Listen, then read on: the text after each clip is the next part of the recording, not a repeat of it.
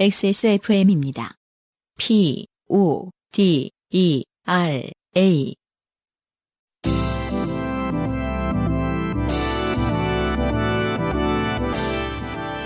요즘은 팟캐스트 시대.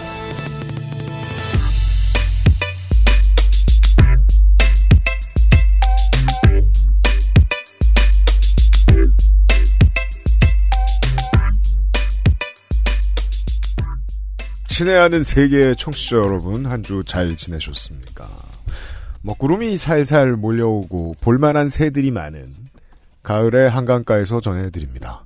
XSFM의 요즘은 팟캐스트 시대 440번째 시간입니다. 저는 변함없이 안승준 군과 함께 있습니다. 네, 반갑습니다. 정말 새 가 바글바글해요. 여기서 이제 밤섬에서 네. 그러니까요. 오늘은 오면서 못 봤는데 지난주에는 제가 철새들이 이동하는 걸 봤거든요. 음. 와, 정말 어마어마하더라고요. 네. 그래서 그 동영상 찍었을 때 내가 자전거를 타고 가, 가다가 멈춰서 음. 찍었는데 정말 그 동영상에도 소리가 녹음돼서 어, 뭐 약간 이런 너무 많아갖고 물어보면 다들 밤섬 간다고 할 거예요. 어 그러니까요. 예. 어 밤섬 버드워칭 하기가 정말 좋은 XSFM 시즌입니다. 사무실입니다. 네. 네. 물론 뭐 대한민국의 많은 강가에 예, 못 보던 새들과 음흠. 자주 안, 못 보는 오리들이 막 어, 안승준 군이 동영상 하나 틀어 주는데 어, 뭐, 전 지난주인데 이거는 야. 근데 이게- 그러니까 저 이게 그 끝난 줄 알았는데 자전거 타고 촬영이라 하니까 자빠지지. 아직 정신을 못 차렸어. 음, 지금 저희가 동영상을 보고 있는데 안승준 군이 찍은 이건 거의 엑소시스트 2인데요. 아니 계속 노는 거예요. 끊이지가 않더라고요. 어, 그래서 진짜 내가 많다. 중간에 소리가 납니다. 남양주 이따 밤섬 가나 봐요. 남양주 쪽은 아니지. 이거는 아 그래요? 밤섬 그- 이따 남양주 가나? 저기 과천 쪽에서 오는 그런 개념인데 네. 아무튼 어마어마한 새. 네. 새 공포증 있는 분들도 사실 좀 있잖아요. 어 그럼요 많죠. 조류 공포증. 네. 아 이게 모르겠어요. 아프리카에 가보면 더 많은 떼가 있을 수 있으나 음. 많은 동물 중에서 떼 지어 다니는 그 개체 수가 그 음. 군단의 수를 치면은 새도 만만치 않겠죠. 곤충을 뺀다면요. 음. 네. 아, 곤충은 이제 정말 몇 십 년 만에 한 번씩 그거 하잖아. 막 메뚜기 떼 이런 거. 음. 어, 그리고 약간 좀 천재지변 같이 이렇게 취급을 하잖아요. 갑자기 메뚜기 떼가 뭐. 근데 새들은? 했다. 새들은 네. 언제나 음. 이렇게 때 되면 어, 때 되면 철 네. 되면 이렇게 수- 많은 수가 이동을 하는군요. 와르르 와르르 옵니다. 네. 정말 신기해요. 우리가 자연의 일부임을 느끼게 되는 때. 이게 이제 자기장 때문이라고 밝혀졌었나? 하여튼 뭐 그런 게 있죠. 아직도 그 철새가 어떤 동력에 의해서 이렇게 방향을 잘 잡고 네. 이동을 할 수 있느냐. 그러니까 특정 GPS 루틴이 머릿속에 있다는 거 아니에요. 그니까요. 네. 그거의 어떤 그게 이제 우리 인간은 느낄 수 없는 어떤 자기장이다. 음. 우린 내비가 있어도 길을 틀리는. 그러니까 새는 그러니까 그 가장 신기한 게 그거예요. 예전에 이제 제가 그 00년대쯤에 로드 매니저들하고 대화를 많이 틀잖아요. 그때 나이도 비슷하니까. 네네. 연예인들이 친해질 만한 사람들이 로드 매니저들밖에 없습니다. 사람들 많이 만나지도 못하고. 물론 저는 뭐 음, 연예인 아니었습니다만. 네. 그 로드 매니저들이 항상 그 얘기를 합니다. 초행길부터 음흠. 주소만 준다. 음, 그쵸, 알게 그쵸. 된다. 음. 찾아갈 수 있다는 걸. 음. 전 아직까지 믿지 않습니다. 그 거짓말하고 있네. 내비가 없던 시절에도. 사람을 뭘로 보고 그런. 근데 가죠. 음, 예, 우리는 그 기능을 잃어버렸지만 그러니까요. 우리에게도 어떤 기능이 있을지 몰라요. 요즘 자꾸 수능철 되면은 뭐 멘토링 해달라 뭐 헛소리 많이 하는데 그래요? 예. 어, 어, 사람들은 다 방향을 알고 있을지도 모릅니다. 네. 네. 방금 전에 우리가 이제 사담을 나눴습니다. 아, 네, 어, 녹음 전에. 수능 1번 문, 저기 뭐냐, 수리 영역 1번 문제. 음. 못 풀겠더라고요. 그러니까 이 아, 나이- 이해 모르겠던데. 물론 제 견해는 이거였습니다. 이 나이에 어딜 감히 수능 문제를 맞추려고 드냐. 음. 아, 그래도 1번인데. 무식해진 지가 20년이 좀, 넘었는데. 출제자분들에게는 미안한 말씀입니다만 1번은 보통은 좀 제일 쉬운 걸 내는 거라고 저는 믿었었는데 네. 어, 1번조차 풀지를 못하겠더라. 공부노동은 어려운 일입니다. 아, 그러니까요. 네. 그래서 우리가 그런 얘기를 했었죠. 왜, 왜 공부한 걸까? 우리는 그래도 좀 더 그때 이후로 그때 공부가 좀 똑똑해지게 한 걸까라는. 공부노동의 어려운 점은 지키는 게 더 어렵다는 거죠. 네. 네. 가지고 있는 것도 어려운데. 그런 질문을 했는데 UMC가 아주 단호하게 제가 살면서 UMC가 단호한 적을 한 몇 번 보는데 네. 어 이번에 야구에서 네. 기분이 히어로즈가 졌을 때 세상에 우리 대한 지난주에 어, 얘기 안 하지 않았냐? 아, 네. 애써 넘어가지 않았습니까? 그 문자로 단호하게 염세적인 멘트. 아, 그런 단호함 수준으로 아, 아무 도움이 안 됐다. 공부는 수능. 어, 최근 저는 뭐 연달아 팀을 저주하는 말을 한게 아닙니다. 그렇습니다. 세상을 사랑하고요. 어, 어, 세상을 어떻게 보는지를 그렇죠. 아, 문장으로 네, 공개 방송 때 말씀드리죠. 그랬습니다. 11월도 다 저갑니다. 네. 요즘은 팟캐스트 시대입니다. 자, 살다 보면 당연히 좋게 될 일은 생깁니다. 인생이 고달픈 세계인의 한국어 친구, 최장수, 한국어 음악 예능 팟캐스트. 요즘은 팟캐스트 시대가 당신의 이야기를 기다립니다. 당신 혹은 당신 주변의 어떤 이야기라도 좋습니다. 진한 인생 경험 이야기를 적어서 요즘은 팟캐스트 시대 이메일 xsfm25골뱅이 gmail.com 조땜이 묻어나는 편지 담당자 앞으로 사연을 보내주시면 저희가 모두 읽고 방송에 소개되는 사연을 주신 분들께는 커피 비누에서 더치커피, 주식회사 빅그린에서 빅그린 안티 헤어로스 샴푸를 TNS에서 요즘 치약을, 정치발전소에서 마키아벨 대편지 3개월권을 꾸루꾸루에서 꾸루꾸루 요파시 선물 에디션을, QBN에서 보내드리는 실키 어린 콜라겐 1개월분을 XSFM이 직접 보내드리는 XSFM 관여로 티셔츠를 선물로 보내드립니다.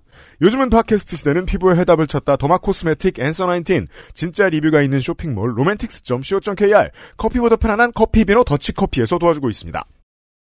XSFM입니다. 어둡고 칙칙한 얼굴과의 이별을 원해? 공 유자를 발효한 독자 원료 유자 바이오엠. 피부 속 멜라닌 케어까지 밝고 산뜻하게. 단 하나의 해답. 엔서 나인틴 유자 바이오엠 앰플 세럼. 이젠 당신이 느낄 시간. 로맨틱스 co.kr 좋게 된 광고주. 블랙 프라이데이라서요.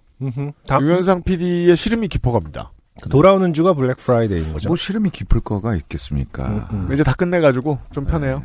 일단은 이제 지난주에 네. 음. 제가 또 그 고통을 호소하지 않았습니까? 그 네, 코로나 그렇죠. 2회차. 어, 기침이 확실히 네, 덜해졌어요. 인생 2회차 코로나. 음, 그러니까요. 네, 그래서 그 지난주에 안승준 군을 많이 좀 이렇게 탓을 했는데. 그렇죠. 네, 그 무심함 탓을 했는데. 그날 밤에 과일 기프티 박스가 네. 네. 도착하리라고는 예상치 못했습니다. 아, 안승준 군이 뭘 네. 보냈어요. 과일, 네. 과일 박스 보냈죠. 아프다고? 네. 아, 네. 몰랐던 게 좀 미안하더라고요. 사실은 우리가 트- 특히 UMC랑 저랑은 음흠. 그렇게 서로 그 살갑지가 않아서 네. 정말 당황했어요. 어, 굉장히 잘 알려진 얘기죠. 나는 사실 그냥 그냥 얘기한 거거든요. 전 사실 방송용으로 얘기한 건데 음, 아니, 근데 그걸 마음에 담고 과일을 보내요. 아 그래서 아 픈 사람에겐 과일이 좋습니다. 정말 네. 크게 감동했습니다. 아유, 별 말씀이요. 네, 아이들이 좋아했다고 하니까 또. 네 아이들도 맛있게 아, 먹었고요. 어, 확실히 표정이 좋아졌습니다. 네, 그 기관지 일단 아, 저를 바라본 눈빛이 사실은 폐, 부드러워졌어요. 폐는 네. 한번 망가지면 재생이 잘 안 된다고 합니다. 네네. 네, 그 과일 먹고 살아났습니다. 제가. 네. 과일 파냐, 오늘? 오늘 과일 파나요? 하여튼 아니 이런 미담을 좀 얘기를 해줘야죠. 아유, 네. 네, 그래서 오늘 회복하셔서. 안승준 씨 딱 보고도 아는 척 안 했어요. 음. 미담 여기서 하려고. 네. 장사합시다. 네. 그 앤서 19 지난번에 말씀드렸죠. 음흠. 어, 1차를 했고 이번 주를 2차를 진행하고요. 네. 어, 이번 이제 우리 영원한 그 베스트 이자 스테디 시카판 테논 라인으로 준비를 했습니다. 음. 어, 단품 하나 사는 가격보다 저렴하게 두 개를 get하는 유일한 행사라고 네. 할수 있죠. 네. 그리고 블프 취지에 맞게 그 유통기한이 좀 짧은 애들도 있어요. 아, 그래요. 좋아요. 음. 네. 음. 그럼 막 깎아주죠. 되게 좋아하잖아요. 음. 사실 제가 지난주에 그 사실에서 우리 업체들한테 좀 못된 말 했는데 너 이렇게 깎아준 거 너무한 거 아니냐. 음. 근데 블랙 프라이데이는 그 정도 깎아야죠. 음. 사실 너무한 경우도 되게 많죠. 그 심한 경우도 많- 요번에도 매우 심한 경우입니다. 네. 75%. 이 정도면요, 진짜 난뭘안 하려고. 아, 왔다 갔다 이거 그 옮기는 비용이 더 들어. 그러니까.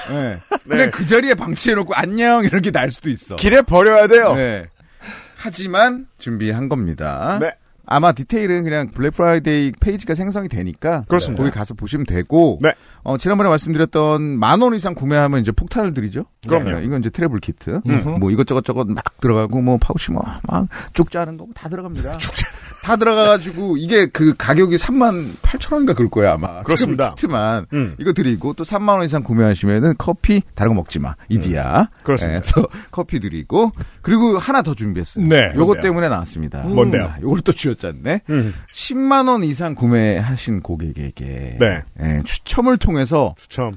다섯 명 다섯 명. 신세계 상품권 5만 원을 모바일 쿠폰 모바일 무슨 상품권 짓이에요? 드립니다. 우와. 10만 원 팔아놓고 어, 내가 할까? 5만 원을 돌려줘요? 그 지난 주말에 어땠습니까? 그 이게 이제 마이너스 상품권 깡. 별로 자본주의 논리가 맞진 그러니까 우리가 않습니다. 무엇을 위해 달려가는지 이제 이 목표를 잃어버린 듯한 그렇죠. 그러니까요. 장사만 좋아하고 애누리를 안 따져요. 네. 그래서 그 지난 주말에 저 프로야구 야- 우승팀 있잖아요. 네, 그렇죠. 네, 그래서 그 정, 정 씨가. 네. 정, 그 정 씨가. 회장님인가? 음. 아니, 근데 그분은 왜 인스타에다가 업무 참조 바랍니다. 이렇게 지시를 해? 올리면은, 저는 그 게시물을 이제 짤방으로 가끔 보는데, 네. 할인 같은 거 전단지를 올려놓고, 업무에 참조하시기 바랍니다. 이렇게 아, 올리더라고요. 그렇게 업무 하다를 한 거예요? 어, 그, 난 와. 그게 너무, 어, 자연스러운데, 근데? 너무, 너무 그 사람 같은데요? 아, 그래요? 아, 나 그분에 대해서 잘 모르니까. 뭐 인스타로 뭐 자기 회사 주식도 폭락시키는 사람인데 뭘. 아, 진짜. 네. 그래서 여튼, 네. 그래서 지난 주말에 아주 아수라장이 됐다고 합니다. 아, 네. 그렇군요. 그 신세계 상품권이 이제 그런 데 쓰는 거죠. 네. 그래서 이제 제가 이제 말씀을 드릴게요. 네. 우리는 아주 퀄리티가 높고 저렴하면서 최고의 화장품을 구매하면서 음. 5만 원권을 받아갑니다. 그렇습니다. 다섯 그리고 명. 남들이 아수라장으로 쇼핑한 틈을 이제 벗어나서 음. 우리는 여유 있게 공짜로 받은 상품권을 쓸 수 있죠. 그렇습니다. 그래서 요런 거 저희가 진행하면은 진짜 당첨 확률이 어마어마하게 높아요. 저희는 꽤 높죠. 네. 네. 꽤 높은 편이에요. 10만 원 이상. 그렇다고 우리가 장사가 안 된다는 건 아닙니다. 여러 번 걸려보신 분들도 많아요. 네. 음, 네. 물론 이제 워낙에 이번 행사가 크게 들어갔기 때문에 저렴하지만 음. 뭐 친구도 나눠주고 음. 네, 가족들 나눠 쓰면서 10만 원 하고 선물하세요. 상품권도 웬만하면 받으시라 다섯 명입니다. 그렇습니다. 네. 네. 요 정도 행사고요. 12월 6일에 당첨자를 발표하고 7일에 바로 모바일 상품권으로 쏩니다. 네. 네. 네. 이 정도면 자 블랙 프라이데이 때는 XS몰에서 좀 오래 붙들고 계셔야 되겠어요. 뭘 get할지 알 수 없어요. 네. 유면상 PD 수고했습니다. 고맙습니다.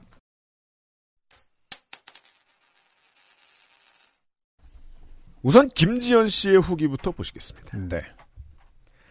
결국에는 체제에 순응하게 된 나댐러 김지연입니다. 김지연 씨. 김지연 씨가 나댔기 때문만 아니라고 저희가 네. 말씀을 드렸지만 그렇죠. 네, 본인 캐릭터를 버릴 생각은 없는 것 같습니다. 저는 뭐 본인이 나대고 다닌다고 말하는 사람들 보통 싫어하지 않습니다. 호기심 어리게, 호기심 어리게 바라보면서 한 걸음 물러선다. 근데 그러니까 물- 물론 뭐 좋아하는 캐릭터도 아닙니다만 네. 만약에 이제 그 사람이 너무 나댄다. 음. 그러면 네가 그러지 않았느냐 라면서 탓하기도 좋습니다. 대체적으로 체제에 순응하지만 나댐 욕구가 한도 초과가 될 때는 저도 모르게 깃발을 들고 있을 때가 종종 있었습니다. 네. 그래서 노조 활동이 제한된다 볼 수 있는 회사에 한 명 있는 인사 담당자가 노조 사무국장을 했던 것이겠지요. 하하하. 음. 그래요? 이게 지난번에 나왔던 정보입니까? 노조 사무국장이에요? 인사 담당자라고 만 들었는데. 그러니까요. 음. 네. 인사 노무 담당자라고 하셨었어요. 예, 이런 사람이 노조 하면 안 되잖아요. 그런가? 인사 담당자가? 노조할 자유는 있는데 네. 써있네. 보죠. 어. 제가 작성해 발송한 노조 명의의 공문을 제가 수신해서 처리하는 양손으로 가위바위보를 하는 듯한 생활을 이런 이건 공정하지도 않고 상식적이지도 않죠. 이건 나대하고 좀 다른 관점에서 접근해야 되는 거 아닙니까? 인사 비리죠. 그러니까 노조가 자신을 천거하여 노동 이사로 올릴 수도 있는 거잖아요. 어, 그러네요. 이렇게 쓰고 보니라고. 이렇게 쓰고 보니 노조가 참 어용 같네요. 아니요, 어용 안 같아요. 그냥 본인이 어면 어용이죠. 어가 되고 싶다는 거 아니야, 지금. 하지만 어용은 아니었습니다. 하하. 저도 이제 아이를 낳고 보니 그때 제가 좀 안쓰럽더라고요. 제 아이가 그런 상황에 처해지면 제가 어떻게 하는 게 좋을지 고민됩니다. 아, 해답이 있어요. 네. 일단 엄마 아빠한테 얘기를 하면 그렇죠. 엄마 아빠가 학교에 얘기를 해서 그렇죠. 우유를 안 주라고 하면 됩니다. 네. 요즘은 그게 됩니다. 네네. 너무 나대게 될까봐 걱정도 되네요. 음흠. 하지만 적당한 나댐은 세상을 건강하게 만들 수 있다는 마음으로 지내겠습니다. 네. 네. 맞아요. 지난주에 이제 김지현 씨 우유, 우유 때문에 이제 교장실에 불려가서 진술서를 썼던 음. 그런 상황이었는데, 응? 어, 우리가 그 얘기를 안 한 건 사실이죠. 그러니까 어, 부모님은 도대체 뭐 했느냐. 그렇죠. 이것을 혼자 해결했느냐. 근데 그때에, 그건 사실 8, 90년대를 기억해보면 그러니까요. 어, 고려할 요소가 아니에요. 근데 저도 그런 생각 가끔 들어요. 그러니까 뭔가, 아, 왜 이렇게 다 부모님들이 모르게 진행되는 일들도 많았고, 가, 그 얘- 시절엔 어, 그랬잖아요. 얘기해봤자, 아유, 뭐 선생님이. 학교 편만 그러- 듭니다. 선생님이 그러라면 그러는 거지 뭐. 네. 약간 끼어들 요소가 없었고. 네. 어, 그래서 많이 좀 용인이 되고. 뭐. 그러니까 지금처럼 음. 심각하게 월권을 하는 부모가 학교마다 덜어 있는 네. 이런 문화하고는 다릅니다. 그리고 다르죠. 민주적으로 부모들이 마치 사회 이사자처럼 음. 밖에서 시간 내서 와가지고 논의하고 견해를 내면 그 견해가 오피셜하게 받아들여지고 이런 체계도 전혀 없었죠. 네네. 예. 음. 아무튼 김지현 씨가 더 나대도 되는지는 네. 저희가 아직 충분한 데이터가 쌓여 있지 않으므로 사연을 또 보내 보시고요. 네. 자, 서울의 숙박업자 정승호 씨. 네. 저희를 또 대장을 움직이게 만든 사연이었습니다. 네. 후기를 보시겠습니다.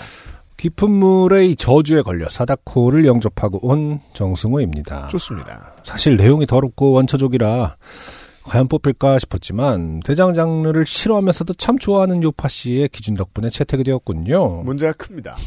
저희의 불찰이죠. 감사합니다. 제 이야기를 듣고 혹시라도 깊은 물 상품을 드시려는 청취자가 있으시다면 그럴 수 있죠. 음. 왜냐면 또 인간은 그렇죠. 어, 그럼 변기 위에만 앉아 있으면 되는 거 아닌가? 제게 어, 한번 해보고 싶다. 나도 뭐 이렇게 오래됐고. 변기 위에 앉은 채로 이렇게 마셔보고 음.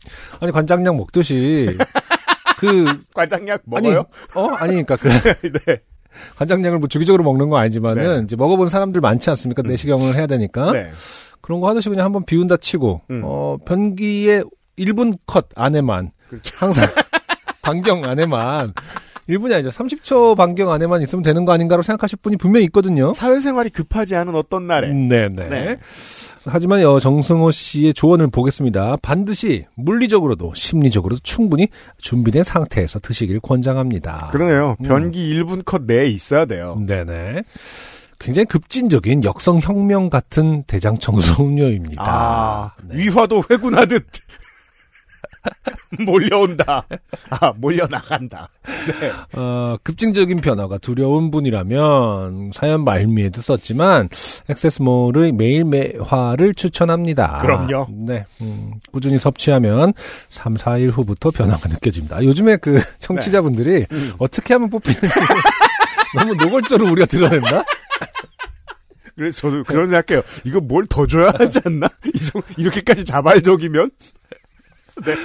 아니 더 줘야 되는 게 아니라 이런 식이면은 이제 남들 안 듣습니다. 뭔가 이제 어차피 그들만의 리그라고 생각한단 말이야. 그러니까 그런 생각이 들고 너무 화가 나면 네. 구매해 보세요. 아 그렇죠. 네. 사실은 가야 할 방향성은 네. 어, 사장은 또 어, 관점이 다릅니다. 예.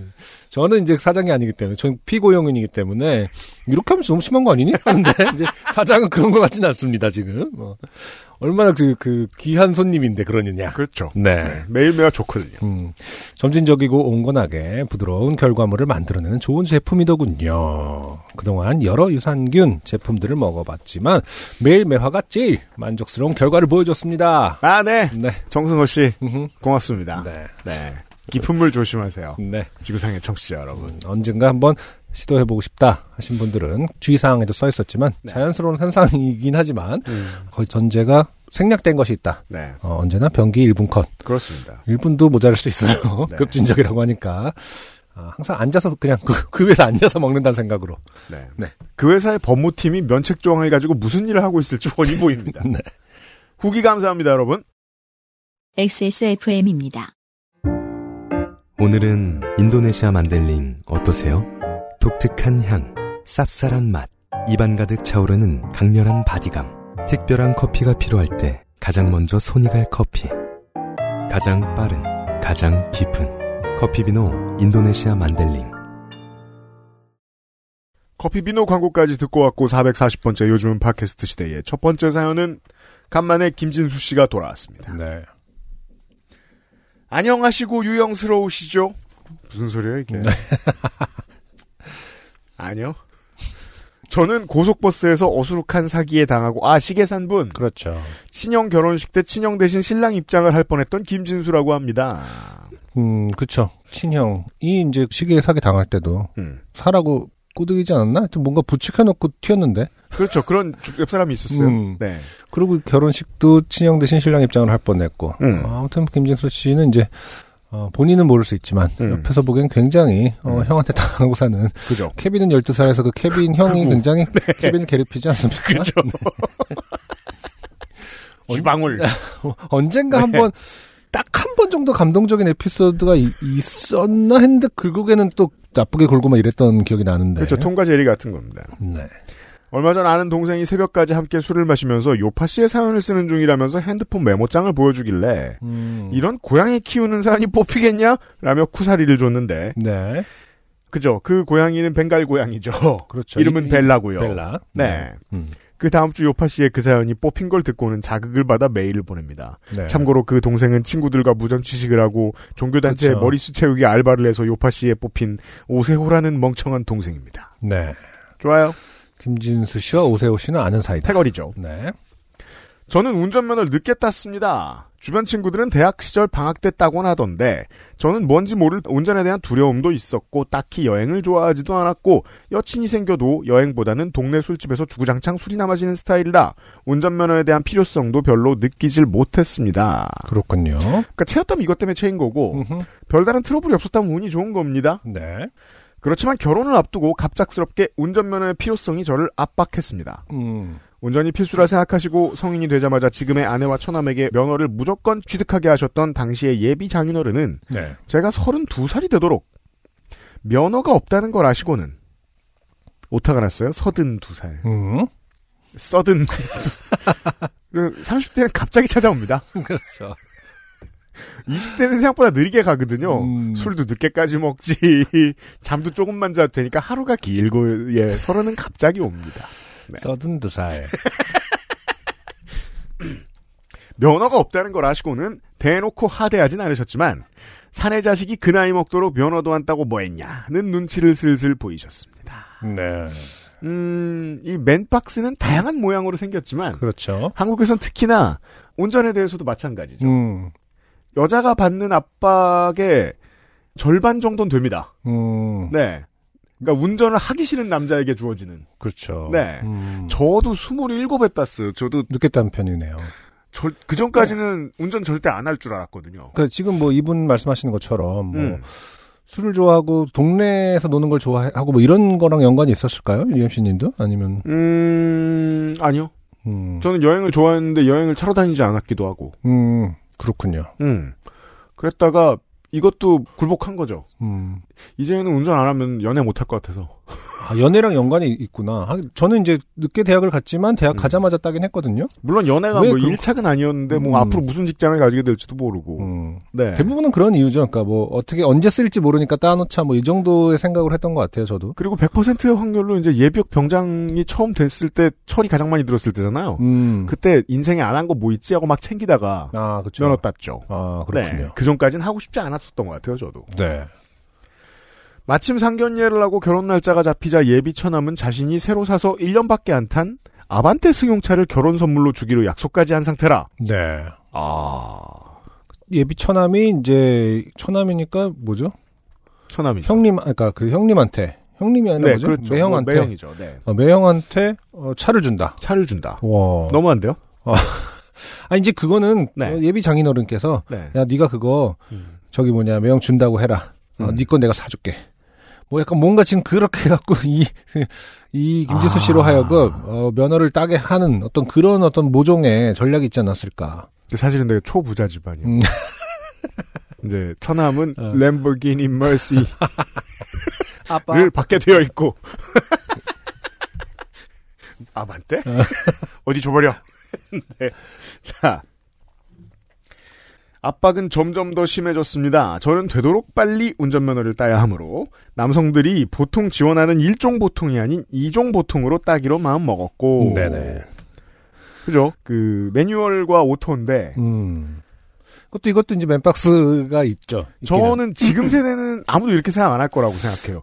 꼭 있어요. 남자더러 수동 몰라고 하는, 저 매뉴얼 몰라고 하는, 그럴 필요가 없는 세상이잖아요.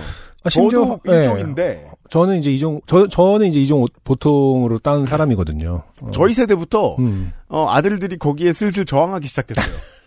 아니, 수동차가 몇 대나 있다고 수동을 따야 되냐고. 그러면, 지금의 할아버지들이, 그 당시 아버지들이, 어. 뭐 말도 안 되는 이유를 대요. 그렇죠. 예. 야, 그래도 남자는, 그럴 때 귀를 닫았죠. 음. 우리 세대들부터 시작했습니다. 음. 근데 옛날에는 포르쉐나 그 스포츠카들은 다 수동이었나? 그- 어, 그- 아니 뭐 옛날로 그런 이라고 얘기하면 슈퍼카들이- 모든 옛날 차는 다 매뉴얼이었겠습니다만 아니 그 뭐랄까 그 슈퍼카들이 오토화가 된 지 얼마 안 됐어요. 그러니까 기름을 많이 왜냐면 먹고 내가 왜 이 얘기를 하냐면 저 때는 그런 얘기도 했었어요. 심지어 야 너 나중에 누가 너 음. 슈퍼카 몰아보게 뭐 음. 네가 슈퍼카 몰게 되면 어쩔래라는 말은 들어본 적은 없습니다. 크게 잘 될 것 같지는 않았나 보죠. 아무튼 예. 하고 싶어 하는 소리고 요즘은 다 오토고요. 어, 그러니까 그때도 막 슈퍼카는 다 수동인데 어떻게 하려고 그러냐 뭐 이런 생각을 공차나 가볍게 하고 막 정말이지 그 운전. 매니아 아니면 안 탈 것 같은 무슨 우리나라에 안 들어오는 영국차 뭐있죠 로투스 뭐 이런 차들은 아직도 수동이겠죠. 근데 음. 그런 거 아니면 음흠. 다 요즘 세단하고 똑같이 버튼식으로 돼 있고 그렇습니다. 그렇죠. 그리고 전기차가 될 텐데요. 아 최근에 그리고 화물차도 다 그 이종 보통으로 나와서 화물차 스- 그도 화물차 오토입니다. 오토로 오토로도 네. 하기로 시험을 바꾼다고 하는 얘기도 있던데. 네, 네. 따라가야 돼요. 금방 네. 그렇게 될 거예요. 음. 음. 아무튼 맨박스 얘기였고요. 네. 더구나 당신은 이명박 전 대통령이 운전면허 간소화를 시켜놓은 상태라 기능 시험이 너무나도 쉬웠기에 면허가 있던 처남에게 도로주행 연수를 받은 후 한 번의 낙방도 없이 바로 면허를 취득할 수 있었습니다. 그죠? 이것을 이제 이명박 혁명이라고 하죠. 네. 네. 아니 근데 왜 이게 지금 뒤늦게 좀 우- 의문일 수 있습니다만은 이렇게 얻는 것 얻는 게 뭐였다고 그랬지? 디테일하게 밝힌 언론인들은 없습니다만 네. 당시에 우연히 있던 일은 음흠. 아, 국내 자동차 메이커들의 판매고가 급, 급신장했었죠. 아, 네. 거기서 해법을 찾았다. 뭐 워낙 야. 꼼꼼하신 분이라 우리가 모르는 것까지 아시는데 음. 그때는 내가 수동 차량 운전할 일이 생기겠어? 라며 가장 빨리 딸 수 있는 이종 오토 면허를 취득한 게 1년 후에 발목을 잡을 줄은 꿈에도 몰랐습니다. 아, 저는 결혼 후 1년 정도 지나고부터 혼자 운영하던 사업이 급격히 기울어 가게를 폐업하고 다른 직장을 알아보던 중에 아이고. 건설 현장에서 전기 쪽 공사를 맡은 회사에서 일하게 됐습니다. 음, 당시 제가 속한 회사가 맡은 공사는 수년 전에 개통된 서울 강남 순환도로 구간 중에 봉천 터널이라는 구간의 전기 공사였습니다. 그렇군요. 강남 순환도로가 이제는 전면 개통이 됐는데 공사를 꽤 오랫동안 했고 그렇죠. 사업한 업체도 되게 많았죠. 네. 첫 출근 날 현장에 있던 컨테이너 사무실에 들어가 회사분들께 인사를 드리고 잠시 후에 팀장이라는 사람이 물었습니다. 팀장. 진수 씨 운전면허는 있죠? 나. 예, 있습니다. 자신있게 대답하고 면허증을 건네자. 무슨 법도예요? 음. 면허증까지 줘야 돼요? 대단히 철저하거나 의심이 많은 음. 물끄러미 면허증을 보던 팀장님이 하시는 말씀이 팀장. 이거 오토 면허네요. 수동은 운전할 줄 모르는 거예요? 점점점. 하긴 뭐 거따 대고 뭐 이니셜 D를 계속 했는데요. 중학생 때부터라고 뭐 말할 수는 없는 거고. 나중에 알고 보니 건설 현장에서는 보통 화물차로 현장 내에서 이동을 하는데 화물차들은 회사에서 중고로 구입하는 경우가 많아서 대부분 수동 차량이었던 겁니다. 그러니 스틱이라고는 면허 따면서도 만져본 적이 없는 저의 면허증은 건설 현장에서는 의미가 없는 거였습니다. 네. 하지만 건설 현장 내에서는 개통되기 전에 도로이기에 도로교통법이 적용되지 않는다는 이상한 논리로 아. 팀원 중 막내였던 저에게 속성으로 수동 화물차 운전법을 가르쳐주기 시작했습니다. 음. 뭐 건설 현장은 임기응변이 필요한 때가 많긴 합니다만 어, 이게 맞는 말인지는 팩트 체크는 잘 모르겠네요. 이게 실제 아직 오픈된 도로가 아니기 때문에 일반 도로가 아니라서 해도 된다? 저는 어디여도 그래서는 안 되는 걸로 알고 음, 있습니다. 네. 근데 이제 연수 목적인지 실수행 목적인지를 구분하는 게 이제 쟁점이 되겠죠. 네. 법정에서. 어. 그러니까 왜냐면 아파트 단지에 음, 내 도로는 일반 도로가 아니라고 그러더라고요. 그렇죠. 그래서 도로교통법에 그걸 안 받는 경우가 참 많잖아요. 그래서 150km로 한번 네. 50, 500m 달려본다. 어, 그렇게 그게 만약에 사- 이게 사실이라면 거기서 다 지금 연수하고 있을 텐데. 좀 이상합니다. 아마도 현장 내에서는 공사 차량들이 서행을 하기도 하고 간단한 사고 정도는 공사를 맡은 하청업체끼리 적당히 합의를 보는 경우가 많기에 크게 신경 쓰지 않는 눈치였습니다. 오토 면허를 취득한 지 1년밖에 안 된 초보가 클러치가 뭔 기능을 하는 것인지 알지도 못하는 상태에서 속성으로 수동 운전을 배우게 되자 네. 시동 걸 때부터 기어 변속 와중에 시동 꺼짐 수십 번을 반복하다가 음흠. 야 이거 정말 옛날 세대 이야기입니다. 시동 네. 꺼먹기. 음.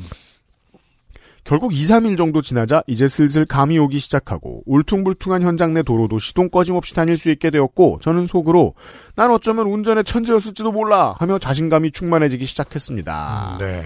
7, 80년대를 살아간 어르신들은 다 이런 타이밍을 가지고 있죠. 예. 네. 시동을 안 꺼먹기 시작한 순간 그쵸.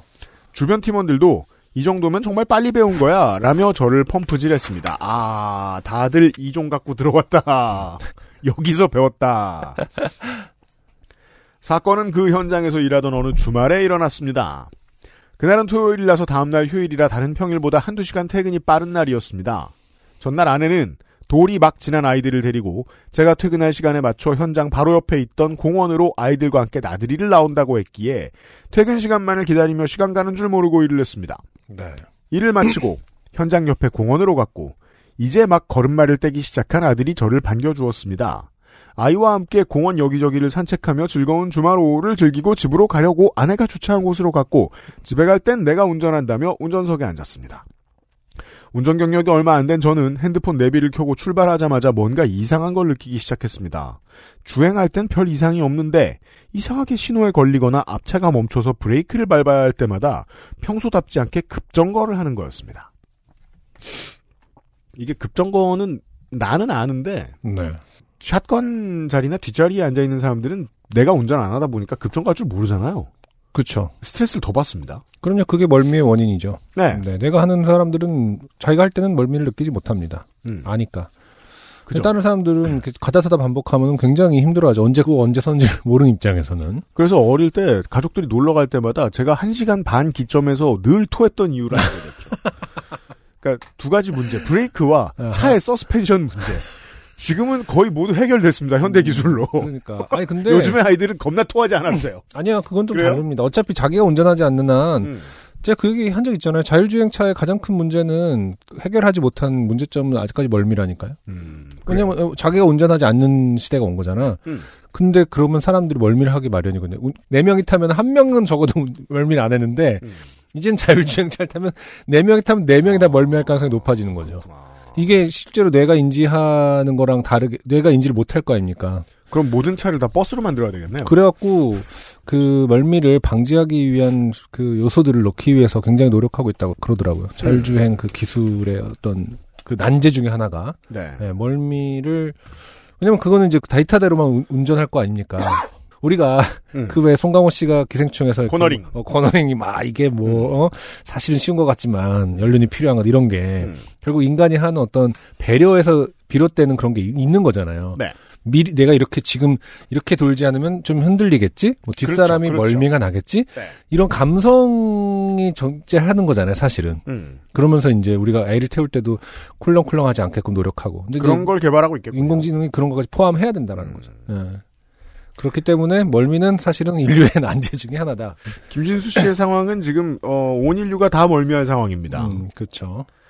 마치 완전 초보가 운전 처음 배울 때 브레이크를 한 번에 깊이 밟아서 멈추는 듯 차가 멈추는 거였습니다. 네. 당황한 저는 아내에게 나 여보 당신 여기 올 때 차가 이상하지 않았어? 이거 멈출 때 왜 이래? 아내 아니 내가 아까 몰고 올 땐 아무 이상 없었어. 브레이크가 이상해? 나 어, 이거 브레이크가 너무 예민해진 건가? 왜 이러지? 아내. 어, 그러게 내가 몰땐 이렇지 않았는데. 그 후로도 신호에 걸려서 서서히 브레이크를 밟으려 할 때도 급정거. 강변북로에서 차가 가다서다를 반복하는 지점에서도 급정거의 연속이었습니다. 우와. 음. 자동차 전용 도로에서 자꾸 급정거를 하면 어, 사고 위험이 큰데요. 뒷차들이 수백 대 밀립니다. 이거 실험 유튜브에 찾아보세요. 그렇죠. 있죠. 예. 네. 이한 사람 때문에 난리가 납니다. 음. 이건 뭐 나비 효과도 아니고 정말 사실은 별거 아닌 것 같지만 영향력이 엄청난 거죠. 그러니까 말입니다. 네. 도미노 효과라고 해야 되나? 이건 무슨 효과가 있, 을것 같기도 하네요. 음. 뭔가 그날따라 브레이크를 밟은 제 발이 제대로 컨트롤이 어렵다고 느껴진달까. 그런 느낌이었습니다. 어찌어찌해서 주말 오후 차가 빼곡한 강변북로를 빠져나와 겨우 집에 도착할 때쯤 저는 아내에게 나 여보 이거 당장 정비소에 맡겨야겠다. 이거 계속 이러면 나중에 큰 사고 나겠어.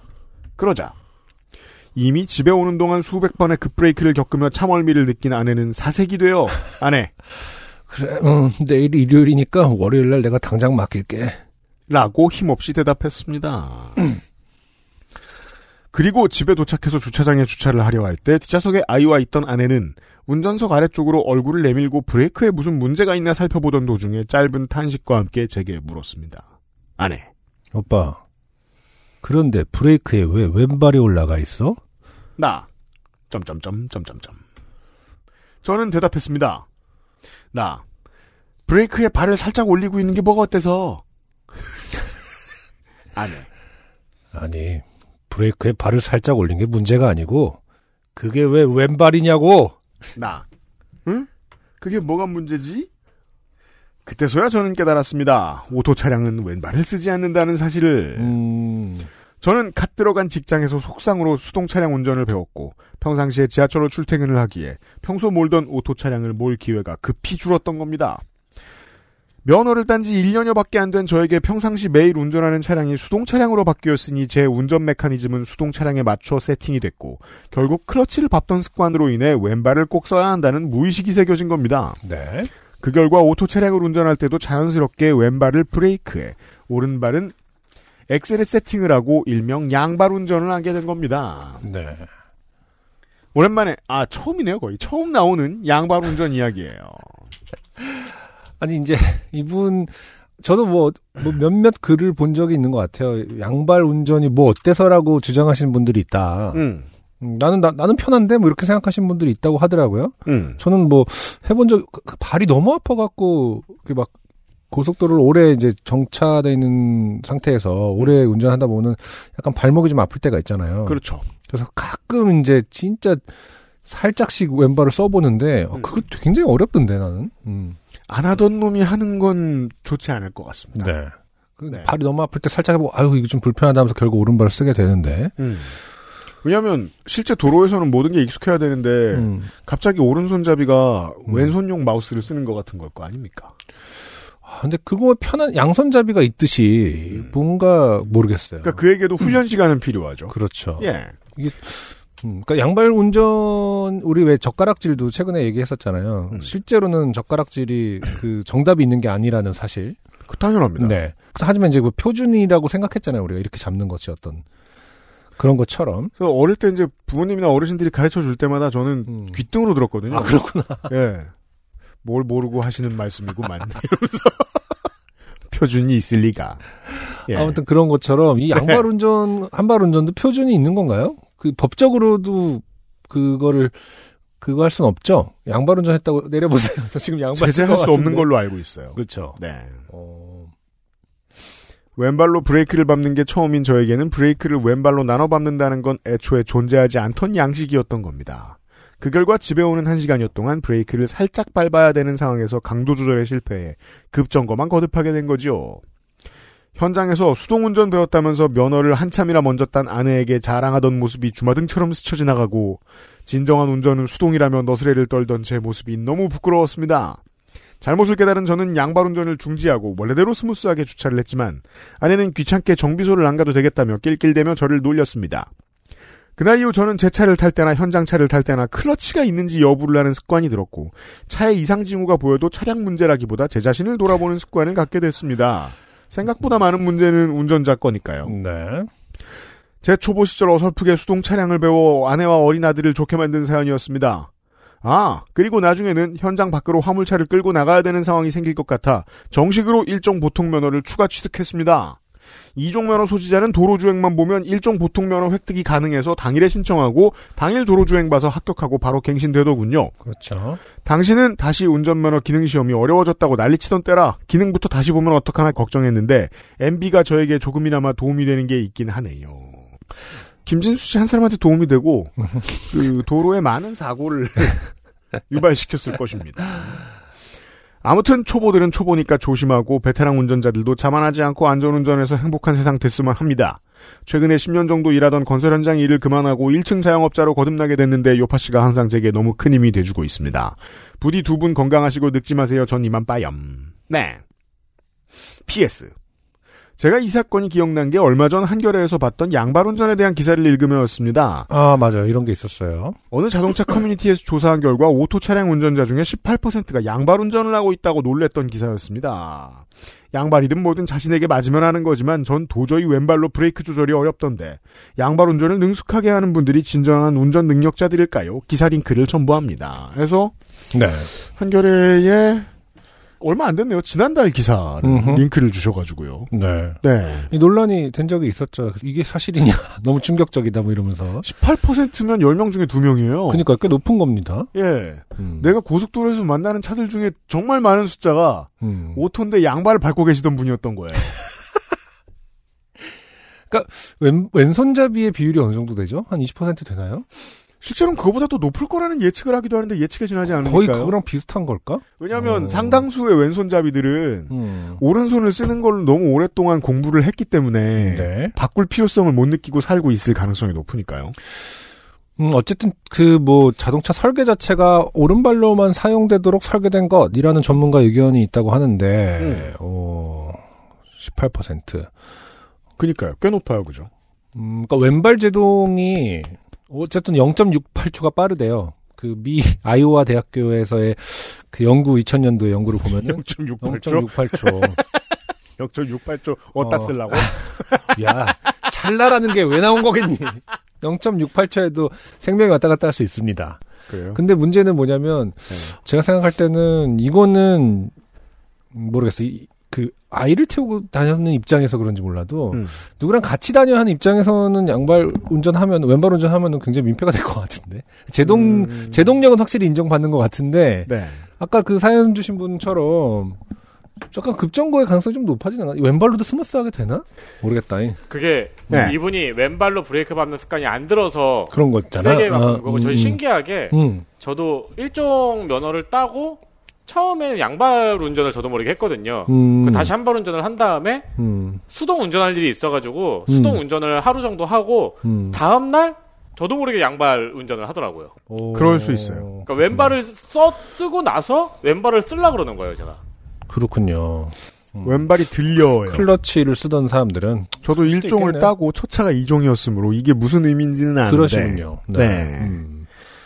방금 뭐 민정수석이 지나갔다 지나가셨는데 음. 어, 가- 갑자기 그런 생각을 했습니다. 드러머는 양발 엄청 잘 쓰거든요. 어, 드러머는, 네. 다 따로 놀죠? 야, 그러니까요. 그, 런 능력이 좀 있는 사람들. 그러니까 그 18%는 드럼 치라고 하면 드럼 잘 치려나? 라는 생각을 잠깐 했습니다. 히렌토를 어. 잘하겠죠. 응? 히렌토. 음, 키렌터, 그쵸. 근데, 아, 어쨌든 신기한 부- 뭐 영역이긴 하네요. 음, 네. 전 못합니다. 그러게요. 네. 저도 못할 것 같습니다. 다만 한 가지. 못하는 사람은 하지 않는 게 좋겠습니다. 네, 확인해 본 적이 있거든요, 장거리 운전할 때. 그래요. 야, 난, 난 절대 안 되겠다. 음흠. 네. 어, 김진수 씨도 하지 마시고요. 감사합니다. XSFM입니다. 원하는 것을 말하고 원하지 않는 것은 고쳐가고 우린 그렇게 말할 수 있어야 해요. 부끄러움이 아닌 설레임으로 삶의 여백을 채울 수 있어야 해요. 중요한 걸 아닌 척하지 말아야 해요. 내 삶의 절정 로맨틱스 co.kr 충분히 뿌려도 당기고 건조해? 그럴 땐 미스트를 바꿔봐. 수분층, 크림층, 이중 보습막이 건조할 틈 없이 지켜주니까. 단 하나의 해답. 엔서 나인틴 시카판테놀 크림 미스트. 김효희 씨의 사연을 보시죠. 네. 저는 몸이 아주 약합니다. 로 시작합니다. 음. 타 방송에 출연 중이신 손희상 선생. 보다 어쩌면 더요. 어, 손희상 선생의 건강 상태에 대한 이야기를 음흠. 2016년부터 많이 했지만 네. 요즘은 바뀌었다고 스스로 주장합니다. 그렇군요. 네. 원래 에디- 유, 유동식을 즐겨 드시고. 그러니까 에디터가 잘 기억하고 있을 겁니다. 네. 네. 에디터 주가 손희상 선생은 벤치도 번쩍번쩍 들고 건강합니다. 네. 요즘은 이제 자기 그 중량을 자랑하고 앉았어요. 음. 네. 이 잘못된 건강 그 접근입니다. 그러니까 벤치를 든다고 해서 그러다 훅 갑니다. 건강하다고 볼 수는 없습니다. 네. 뭐 힘이 세다, 뭐 혹은 뭐 단련이 됐다 음. 이렇게 말할 수는 있죠. 다만 확실히 처음 만날 때보다 건강해진 건 사실인데 음, 그렇다고 저는 뭐 일반인이라 부를 수 있겠느냐 거기에 대해서는 여전히 의문점이 있습니다. 아무튼 꽤 건강해졌다. 네. 선생.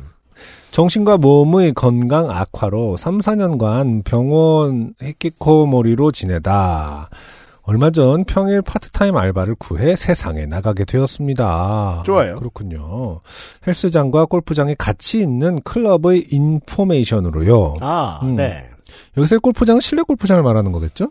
보통 체육관이랑 골프장이 붙어 있다라고 말하면 그거죠. 네네. 저는 세상 대부분의 사람들이 기본적으로는 선의를 가지고 있다고 생각하는 편이라 아, 살면서 사람 때문에 스트레스를 받는 적은 많이 없어요. 음. 그런데 이곳에서 일하면서 무언가 이상하다는 느낌을 받아요. 세상에 오랜만이어서 그런가? 음. 예를 들어 만난 지 하루 만에 어떤 직원에 대해 강사 일로 투잡을 하고 있으며 결혼 자금으로 모아놓은 돈을 잘못된 투자로 모두 날려서 그 생- 코인. 어, 어, 그 생각을 하지 않으려고 바쁘게 일하는 중이고 부모님도 남친도 아무에게도 말하지 못했고 그렇죠. 결혼을 전제로 만나는 남친은 땡땡 사업을 하고 있고 음.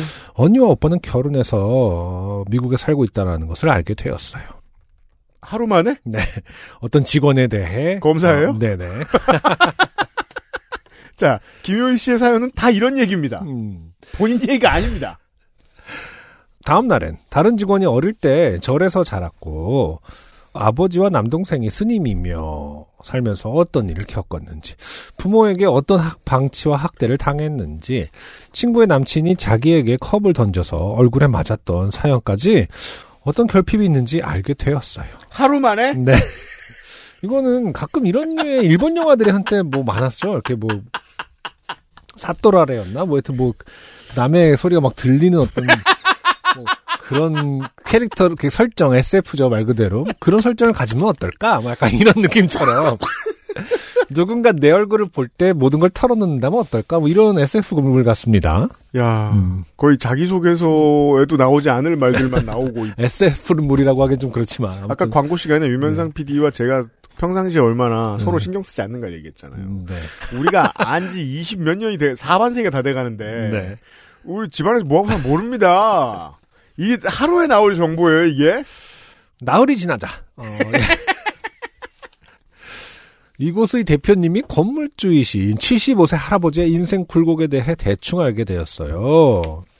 장남의 장손으로 태어나 아버지 말이 법인 줄 알고 살았고 중학생 때 드럼을 배우고 싶어서 일식집을 운영하던 아버지에게 음악학원에 보내달라고 했는데 아버지가 옆 중식당에 데리고 가서 짜장면과 탕수육을 사주며 음악하면 배고프다고 하셨고 네 하고 대답하고는 꿈이 끝났다고. 아, 아, 이게 지금 그니까 음, 꿈 얘기 나눌 75세 할아버지가 그랬다는 거죠 지금. 네. 음. 친교 상황입니까? 아, 그나저나 75세 이 건물주신 이분은 굉장히 똑똑한 분입니다. 아, 아까 음악하면? 교부는 음악 안 하면 건물주 된다. 이때 네라고 했기 때문에 미래의 건물이. 드럼을 쳤으면 아, 어떻게 되었을 것인가. 오늘 민정수석이 방금 왔다 갔다 했는데.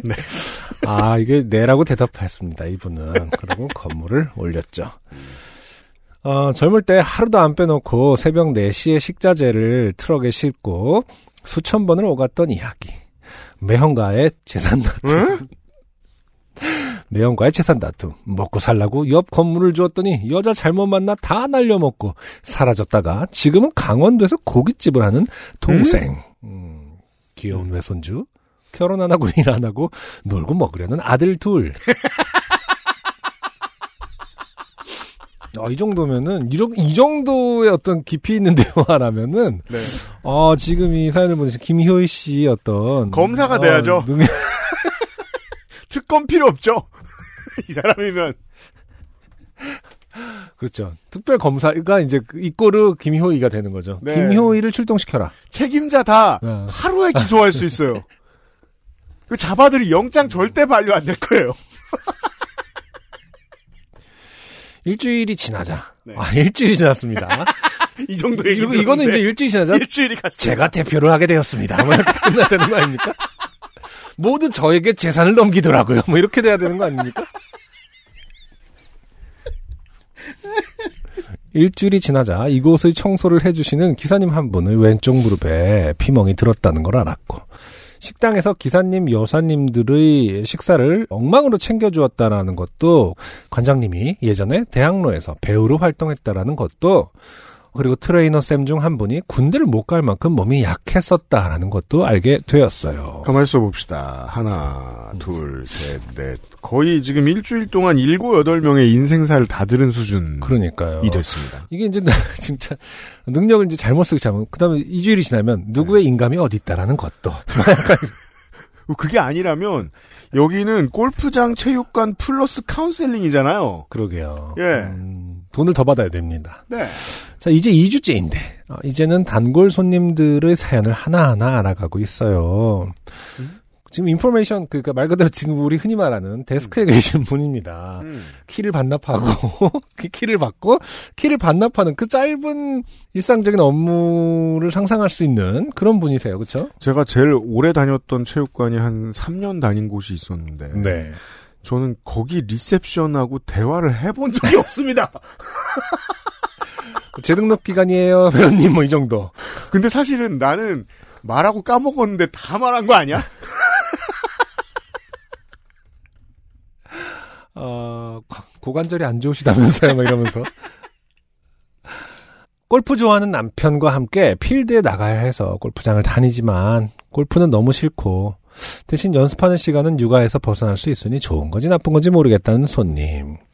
매일 11시 마감 직전까지 연습하시다가 직원들과 함께 퇴근하는 통에 모든 직원들의 미움을 받고 진상이라고 불리우는 대표님보다 두 살 많은 손님은 부인과 remind 웨딩 사진을 핸드폰 바탕 화면으로 해놓고 다니시고 행복한 결혼 생활을 하고는 있지만 아이가 없는 걸 이제 와서 조금은 아쉬워하신다는 것. 얘기하자면 많고 많은데 뭐랄까 제가 마치 정보를 수집할 목적을 가지고 이곳에 들어온 간첩 같아요. 그 이게 음. 왜 그러냐면 보통 이제 그 저는 뭐 들어가 보진 않았습니다만 네. 제가 다니던 체육관들 중에서도 그 음. 골프 연습장이랑 붙어 있는 곳들이 있어요. 네네. 같은 사장님인 경우도 있고 다른 사장님인 경우도 있죠. 네네. 근데 그 들어가는 문 앞에 보통 이런 거 써 있습니다. 음. 주취자 출입 금지. 네. 그 빠르게 마음을 열 만한 합법적인 게 대한민국에 술 말고 별로 없거든요. 네. 그 취하지도 않은 사람이 김효희 씨한테 왜 이렇게 많은 말을 했냐. 음. 그러게요. 그 남은 건 하나밖에 없습니다. 뭐죠? 이 재주를 꾸준히 지금도 살리면 한 어. 10년 뒤에 음. 대구에서 이렇게 10만 명이 모이는 행사를 음흠. 신천지 대신할 수도 있겠습니다. 당시 대구시장이 찍소리도 못하고 막. 아. 예. 종교인 중에 대통령 나오고. 아, 이거는 이제 추정한다라는 개념하고 좀 다를 수 있으니까 제가 볼땐 약간 부동산 쪽으로 그, 아, 그. 어떤 지역에서 센터를 차려놓고 아, 안승준 군은 계속, 아, 계속해서 아까부터 슈킹 쪽으로 그렇죠. 보고 계신데. 아니 여기서 굉장히 감명을 받았거든요. 음. 어, 음악하면 배고프다? 네. 한다는 건물주가 되었다라는 점에서. 사실 현재로서는 가장 적합한 직업은 심심이죠. 음. 뭐, 뭐야? 심심이요. 심심이가 뭐죠? 아, 그렇죠, 그렇죠. 네, 그, 그 채팅 앱. 그죠? 네. 근데, 그니까, 이, 이 사람이 심심이 개발에 참여하면, 심심이는 2년 내로 메타보다 큰 기업이 될 수 있죠. 실제로 인공지능이 이렇게 만들어지잖아요. 근데 그렇죠. 사실 심심이한테 이렇게 깊은 말 잘 못하거든요? 음. 예. 그 어떤 능력인지, 진짜 미소인지, 아니면 그, 누- 그렁그렁한 근데 눈빛인지. 이 정도의 심심이가 나온다면! 아, 그러니까. 네. 아, 제가 손땡상 선생님만큼 몸이 약하다고 했던가요? 네. 관장님도 트레이너쌤도 대표님도 다 매일매일 제게 밥을 먹고 나왔는지 가로 열고 정확히는 쌀 가로 닫고 물어봐요. 음. 집에 걸어가야 한다. 뼈는 근육을 이길 수 없다. 운동하면 된다 등등의 얘기를 해주세요. 음. 저를 아껴서 해주시는 말인 걸 알지만 너무 벅차요. 앞에 건 안 벅찬가 봅니다. 그러니까 다른 건다 듣고, 듣고 있을 수 있는데, 밥 먹으라고 밥 너무- 얘기는 너무 벅차다. 벅차다. 아 이게 그렇군요. 뭐 사람마다 스트레스의 어떤 그 받는 그 요소는 다를 수 있으니까요. 그러니까 보통 음. 말라서 고생인 사람 보면은 트레이너들이 하는 말은 다 똑같거든요. 탄수화물 많이 먹어. 네, 탄수화물. 그렇죠. 음. 저는 선천적 척추 분리증과 류마티스, 디스크가 있는 허리라 해도 되는 운동은 걷기뿐이거든요. 아, 그래서 굉장히 이 류마티스라든지 이런 것들 고통이 심하다고 들었는데, 음. 어, 그리고 아직은 코어 운동을 해야 하는데 코어가 없어서 코어 운동을 못하는 상태이기도 하고요. 그 코어 없는 사람 코어 만드는데 되게 오래 걸립니다. 그러니까요. 예. 제가 간첩이 된 느낌보다는 이게 좋게 된 일 같기도 해요. 그러게요. 이게 지금 가장 근육이 별 볼 일 없는 사람이 음, 온 체육관을 집어삼키기 직전이잖아요, 지금. 그러니까 더 진행됐을 거 아닙니까? 사연을 보내신 다음부터. 그렇죠. 네, 이제 네. 신도가 돼 있거나 부동산에 바치고 있겠죠? 네. 통장, 인감, 뭐, 등기 등등을 갖고 와서 대표님이 가끔 들르시면 저를 헬스장에 데리고 들어가서 상체 운동을 시키세요. 음. 다 헬스장 운동복 입고 있는데 저 혼자 샤스커트 입고 정체모를 할아버지의 구령에 따라 낑낑대고 있으면 모두들 쳐다봐요. 음, 어, 몇- 아 사장님이 걱정해서 음. 뭘 일부러 시키시는데 음흠. 시키지 말라고 그런 치마를 입고 나오시는 거죠. 그러니까 내가 설마 이걸 입었는데 이 새끼야 몸 쓰는 걸 시키려고 어. 이런 그걸 입었으니 오늘은 상체만 하자. 뭐 아 치마는 못 봐주겠군 상체를 하자. 몇 번일 뿐이지만 그러고 나오면 볼펜 들 힘도 없어요. 저를 위해 그러시는 거라 싫어할 수도 없어요. 제가 건강해지면 대표님이 많이 뿌듯해하실 것 같아요. 그냥 푸념해 봤어요. 네. 네. 나의 아이폰에서 보냄. 김효희 씨의 음. 미스테리한 사연이었습니다. 저희는 이제 이런 사연들을 듣기 위해서 UMC가 이제 외로워서 만든 게 요팟인데 음. 자리 잡기까지 꽤 오랜 시간이 걸리지 않았습니까? 돈도 많이 투자하고 네. 뭐 스튜디오도 잘 지어서 이제 어, 좋은 퀄리티의 방송을 하기 위해서 그렇죠. 많이 투자했을 때 이제 사람들이 비로소 음. 사연을 한번 보내볼까 내, 내 이야기를 좀 해볼까 하는 편인데요. 오래 걸리는 네. 일이라는 거예요. 네. 쉽지 않아요. 노력이 본드가 필요하고, 예. 네. 그리고 신뢰도 좀 얻어야 되고요. 라포가 네. 하지만 이분은 김효희 씨는 음. 그냥 하루 만에 저기 뭐냐 취직한 지 하루 만에 모든 사람들이 와서 자기 얘기를 털어놨다. 제가 아까 읽던 유발 하라리가 소개해준 사례에 있는 거죠. 네. 그 전쟁만 하- 열심히 수행하는 군인들을 길러내기 위해서 음. 뇌에 전기적 자극을 이상한 걸 줬더니 음흠. 갑자기 용감해져서 막 죽이려고 들더라. 그렇죠. 네, 김효희 씨는 무슨 짓을 하고 있는? 왜냐하면 라포는 오랫동안 될 수 있는 것이기 때문입니다. 아 근데 뭐 진짜로 뭐 제가 놀리고 있습니다만 굉장한 매력이 있는 거겠죠. 음, 아니면 이제 역으로 생각할 수 있죠. 여기 모인 사람들이 굉장히 착한 사람들을 어떻게 하다 보니 모였다. 그 그래서- 수호지나 삼국지 보면은 음. 마음을 빨리 열게 만드는 사람의 매력이라는 게 뭔지 잘 모르던 시절이었는지 모르겠는데 어. 막그 그런 매력을 설명하기 위해서 이것저것 막 장치를 그렇죠. 네. 예를 들면 유비가, 유비가. 귀가 겁나 커. 그럼 말을 하고 싶어지나? 잡아 당겨보고 싶어. 당겨보고 싶어. 아무튼 나 아이의 마음으로. 계속 생각한 거죠. 이 사람이 말을 하고 싶은 캐릭터라는 걸 어떻게 설명하지? 맞아요. 근데 저는 그 유비의 캐릭터를 삼- 저도 삼국지는 두 가지 번 정도를 읽었는데 음. 아직까지도 왜 유비가 매력적인 캐릭터였을까가 좀 의문이에요. 네. 그러니까 팔이 길면 농구를 하지 뭘 말을 해. 훅슛을 이렇게. 그러니까 어, 그건 주군이 아니라 카림 압둘 잡아에게 필요한 덕목일 저는 뿐이야. 하킴 오늘 생각했습니다. 여튼 네.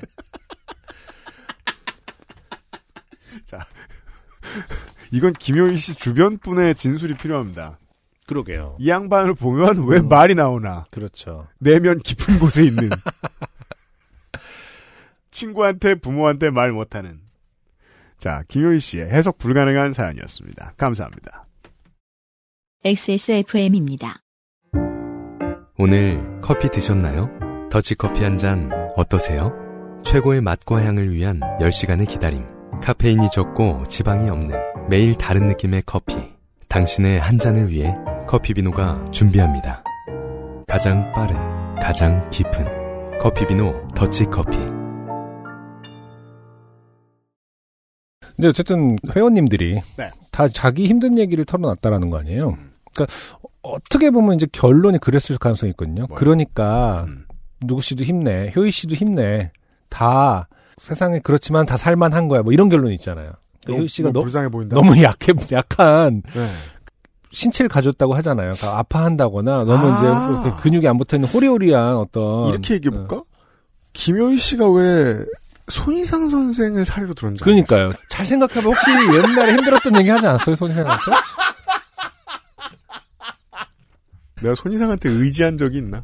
지금도 나도 의지하는 몰래 거야. 그랬는지도 그러니까 그럴 몰라. 수 있습니다. 그래요. 아니 제가 손희상 선생님하고 방송을 들어보면은 음. 유독 후회해요. 약간 아니 마, 성갑이한테는 채찍으로 그러니까. 내리칠 것처럼 성갑 씨가 그랬으면은 나가 나가 이 새끼야 했을 거를 손희상 선생님 막 썰을 푸는데 아 그럴 수도 있죠 뭐 이러고 있는 거거든. 그건 네. 생각보다 많은 사람들이 저한테 지적했던. 그러니까. 왜너 손희상한테 관대하냐?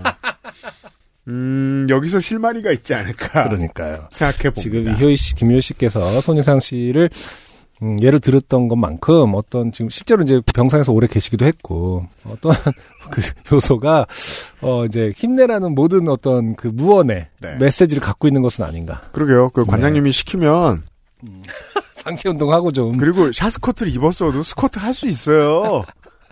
그래서 스쿼트 원래 스쿼트 하라고 있는 거예요. 스쿼트는. 그러니까 해 보시고 좀 커졌을 때 네. 그 다음에 사람들 반응이 어떤지 한번 봅시다. 네. 냉담에. 네. 김효희 씨였고요. 네. 오늘 마지막 사연 김경원 씨입니다. 음흠. 안녕하세요. 예전에 키보드 시프트 키가 빠지지 않았던 경험을 한 김경원입니다. 맞아요. 제가 해결해드렸죠. 지하철에서 좋게 된 일을 관람하여 사연을 보냅니다. 지하철 장르네요. 금요일 저녁에서 밤으로 넘어갈 때쯤 수도권 1호선 지하철은 그렇게 붐비지 않아서 음 이건 어 이제 그래요? 음. 수도권 로컬들만 아는 이야기죠. 네. 왜 이상한 사람들은 1호선만 탈까? A님과 저는 곧 자리에 앉을 수 있었습니다. 그런데 어떤 젊은 남자분이 제 앞에 무릎을 꿇고 바닥에 엎드려 있었습니다. 네. 이게 이제 아까 우리가 얘기한 김효희 씨의 미래죠. 누군가 내 앞에 엎드려 있는. 그게 이제 10만 명이 되면 신천지예요. 네. 평소 1호선을 타고 다니면서 다양한 빌런을 마주했지만 이런 종류는 처음이었습니다. 그분은 계속해서 손으로 바닥을 더듬고 있었습니다. 유심히 살펴보니 그분은 블루투스 이어폰을 오른쪽 귀에만 끼고 왼쪽에는 끼지 않고 있었습니다. 네. 빌런이 아니고 바닥에 떨어뜨린 블루투스 이어폰을 찾고 있는 거였습니다. 음. 그분은 바닥을 계속 훑었지만 블루투스 이어폰은 없었고 네. 연신 남자분 아씨. 하고 중얼거렸습니다. 그죠? 딱 그거죠. 네. 자리에 앉아있던 저와 A님도 바닥을 훑어보았지만 블루투스 이어폰 한쪽은 보이지 않았습니다. 음. 바닥을 주시하는 저와 A님께 그분은 남자분 감사합니다. 라고 하셨는데 그때 술 냄새가 엄청나게 났습니다. 네. 이게 이제 윤세민 에디터의 매직이죠. 음. 어떻게 구성을 해도 네. 취한 사람은 숨 쉬기 나한테 힘들다. 자석처럼 붙습니다. 네, 저 장담, 나, 나, 나는 절대 그렇게 하라고 하지 않았어. 네. 하지만 잘 붙는데 어떡합니까? 기분 좋게 술을 마시고 블루투스 이어폰을 잃어버려서 지하철 바닥을 더듬고 있는 게 너무 안쓰러웠습니다. 게다가 제 옆에 앉아 졸고 계신 여자분들은 치마를 입고 계셔서 혹여 이분이 변태로 오해받지 않을까 걱정됐습니다. 네. 그분이 끼고 계신 블루투스 이어폰은 제 것과 기종도 색깔도 같아서 그냥 제 거 한쪽을 선물하고 상황을 종료시키고 싶다는 생각도 들었습니다. 아, 세상에 착한 사람이 굉장히 많아요. 야, 오른쪽 뺨을 네. 맞으면 왼쪽 AirPod을 내놓는 이런 사람들이 있을 수 있습니다. 네. 요파시 사연 중 UMC님의 웃음소리를 반복해서 재생시켜 낙엽더미에서 에어팟 한쪽을 찾았던 사연이 생각났지만. 처음 본 술 취한 분에게 구구절절 요파시를 소개할 용기가 나지 않았습니다. 바닥에 엎드려 블루투스 이어폰을 찾고 있던 분에게 전화가 왔습니다. 아이씨. 를 중얼거리던 그분은 활짝 웃으며 남자분 예, 과장님 들어가야죠. 조심히 들어가세요. 라고 밝은 네. 하지만 혀가 꼬인 목소리로 얘기했습니다. 네. 아마도 회식 겸해서 함께 술을 마신 과장님인 것 같았습니다. 네. 술에 취해 지하철 바닥을 더듬는 비참한 상황 속에서도 사회생활을 위해 친절하게 응대를 하는 모습이 더욱 안쓰러웠습니다. 그분은 다시 엎드려 블루투스 이어폰을 찾았고 그 앞에 앉아있던 저와 A님은 여전히 안절부절 못하고 있었습니다. 이 상황이 너무 웃겼지만 실시간으로 좋게 되고 있는 분 앞에서 웃으면 정말 실례일 것 같아 카톡으로 기억형만 주고받고 있었습니다. 네. 그때 맞은편에 앉아 계시던 분이 블루투스 이어폰을 발견하시고는 그분께 여기 있어요 하고 알려주셨습니다. 어. 하필 블루투스 이어폰은 제 옆에 치마를 입고 주무시고 계신 여자분의 다리 사이에 떨어져 있었습니다. 아이고. 그 여자분이 깨어 계셨다면 블루투스 이어폰을 주어도 되냐고 양해를 구했겠지만 정말로 숙면을 취하고 계셨고 술에 취한 상태로 지하철에서 이어폰을 잃어버린 절박한 상황에서 양해를 구하기란 정말 어려웠을 겁니다. 이어폰을 찾던 남자분은 떨어진 이어폰을 주었고 찾아주신 분께 남자분 감사합니다. 감사합니다. 라고 인사했습니다. 이게 이런 사람 얘기가 사연에 소개가 안 돼서 그렇지 음. 보통 제가 경험한 바로는 음. 한셋 중에 두 명은 취했을 때 더 예의 발라집니다. 어, 그럼요. 많이 있죠. 그 3분의 1이 시끄러워서 그것만 생각나는 거지 3분의 2는 보통 더 예의 발라집니다. 음. 하지만 약간 그 지점이 있죠. 굉장히 예의 발라지는데, 음. 그 약간 이제, 감사합니다, 감사합니다 하고, 음. 사실 제가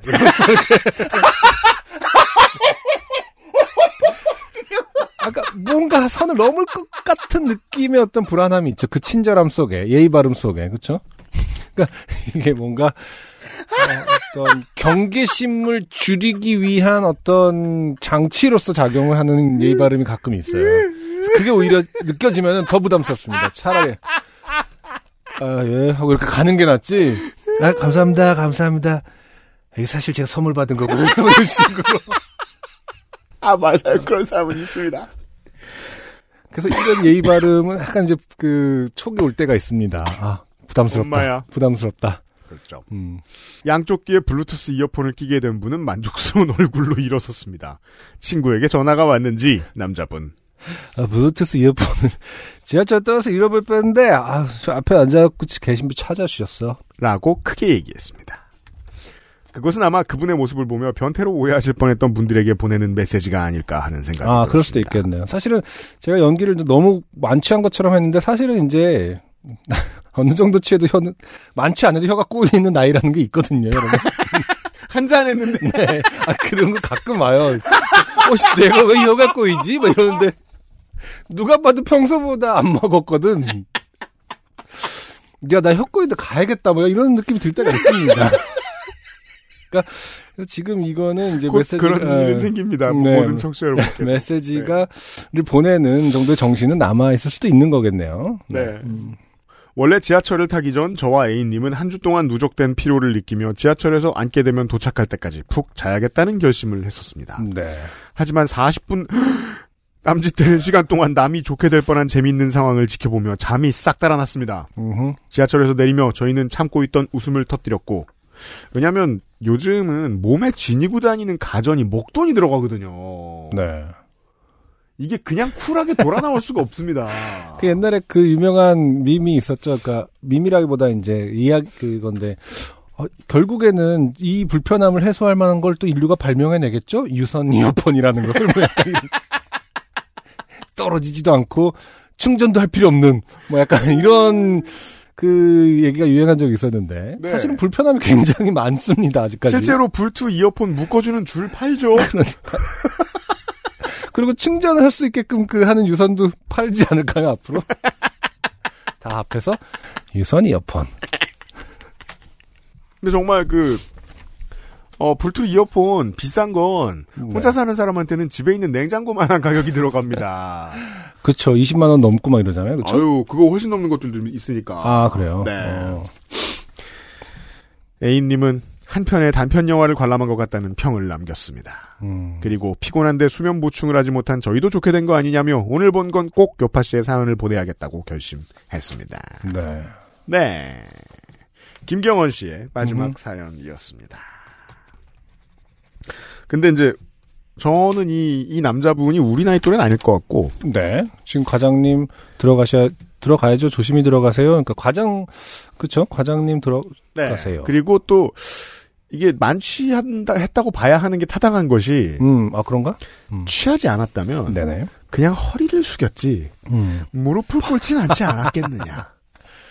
그렇죠. 아 그리고 나이가 제가 이렇게 아씨 이거 있잖아요. 네. 이 여기서도 사실 나이를 좀 짐작할 수 있었어요. 그래요? 분명 저희 또래가 아니다. 우리 또래면 어디 갔나.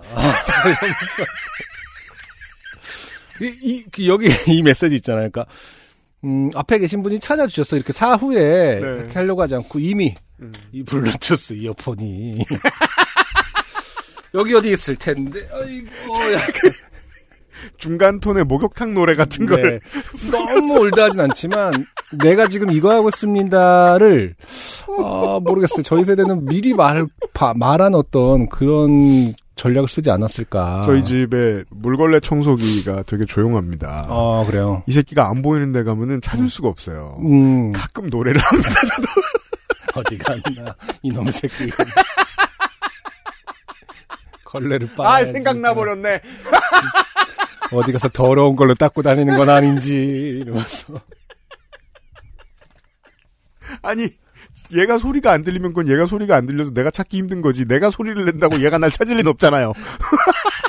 그런 기능도 이제 곧 생기겠죠. 네. 펌웨어 업데이트 되면 소리 내는 기능도 생기겠죠. 음, 그 주, 주인의 음성에 반응하는 하나의 리액션 정도는 해줄 수 있는 거 아니야? 어, 삑삑 뭐 이런 정도는 김경호 씨 사연이었고요. 모든 청취자 여러분들이 새겨들을 만합니다. 아, 지하철이나 버스를 타고 어, 술 먹고 집에 갈 때 네. 고무줄에라도 연결해가지고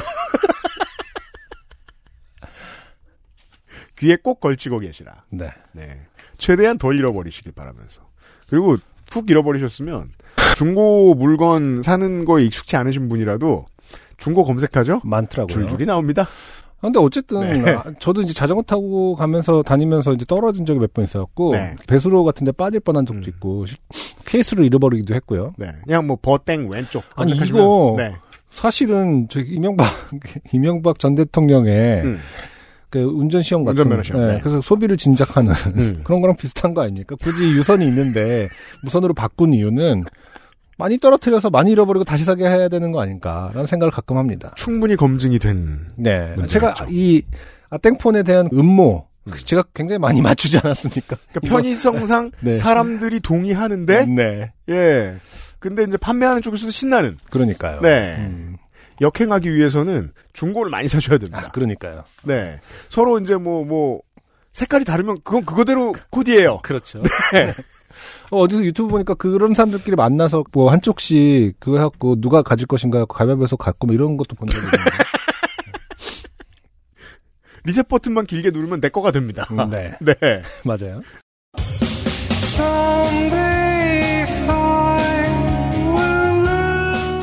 중고 잘 사시고. 팟캐스트 듣다가 떨어뜨리지 마시고. 네. 그리고 떨어뜨렸을 때는 요파 씨라는 해법이 있다는 걸 부디 알려주십시오. 네. 440번째 요즘은 팟캐스트 시대였습니다. 11월에 한 주 더 남았어요. 다음 주에 만나요. 감사합니다. XSFM입니다. P, O, D, E, R, A.